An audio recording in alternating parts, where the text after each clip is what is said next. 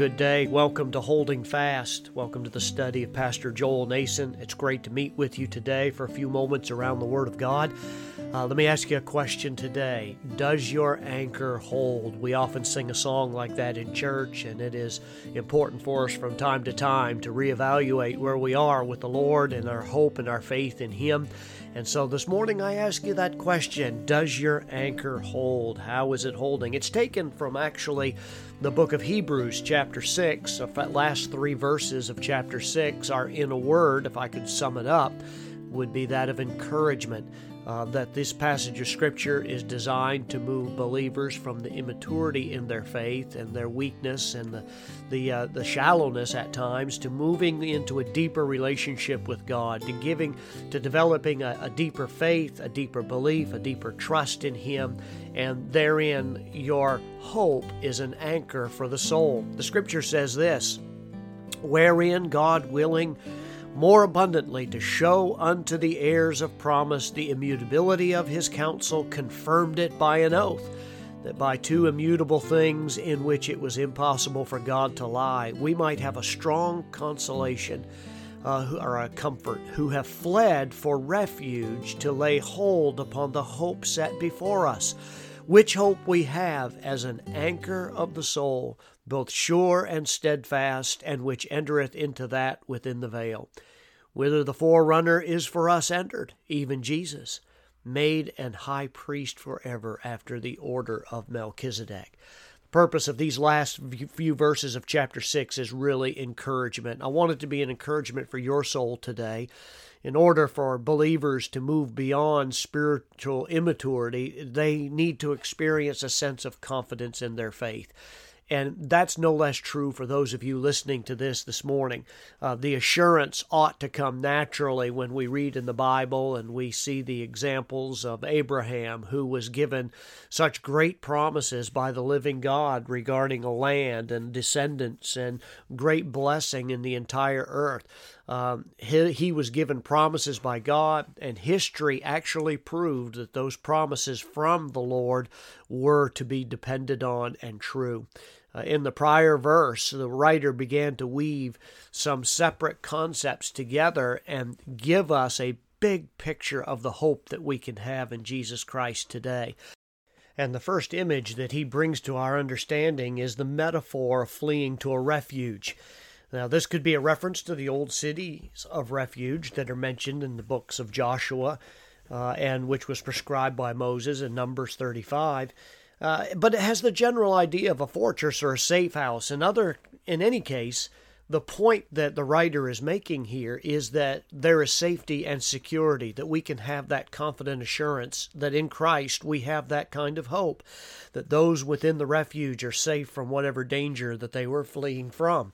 And then the next image applies to the confidence of an anchor. Uh, in verse 19, it says, Which hope we have as an anchor of the soul, both sure and steadfast, and which entereth into that within the veil. Uh, this was a common symbol of hope in the Old Testament and in the New Testament era as well, both before and during the early Christian church. Anchors were designed, of course, to prevent a ship from being swept away by wind or waves and What's more interesting, probably, and relevant to this particular use is that anchors were often placed a little ways away from the ship. When I go fishing down in the harbor in Hampton Harbor, I'll often want to set out my my anchor, and what I'll do is I want to figure out where I want the boat to be, and uh, then the anchor itself is placed at a distance from that so that it can withstand the tides and the winds and the waves and things that are coming along. That's what an anchor does. It prevents a ship from being swept away by wind or waves. What's more interesting, even than that, is that sailors would often uh, secure it to a solid grip, a, a, a reef or a shore or the dock or something of that nature. And that makes great sense in light of the next image, because in the third image of Christ in verse 20, the forerunner uh, of, uh, has entered into the inner place behind the curtain. Our hope is that of Christ having entered into that holy place with our Father in heaven. Uh, that's already been referenced in the description of Christ's priesthood back in Hebrews chapter 2 and chapter 4. And it's a reason for our confident approach to God in prayer in Hebrews chapter 4.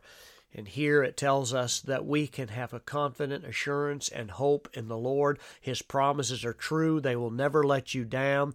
In a day when the world is grasping for something to find meaningfulness and purposefulness, they're trying to find something that really matters uh, of eternal nature. And in the reality, the only place that they'll ever find that is going to be in Jesus Christ, who literally, Scripture tells us here in Hebrews 6, has entered into the very presence in the Holy of Holies with God.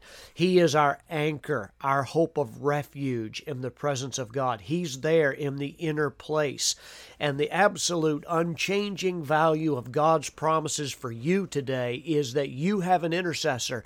You have one who is pleading your case before the Father even today.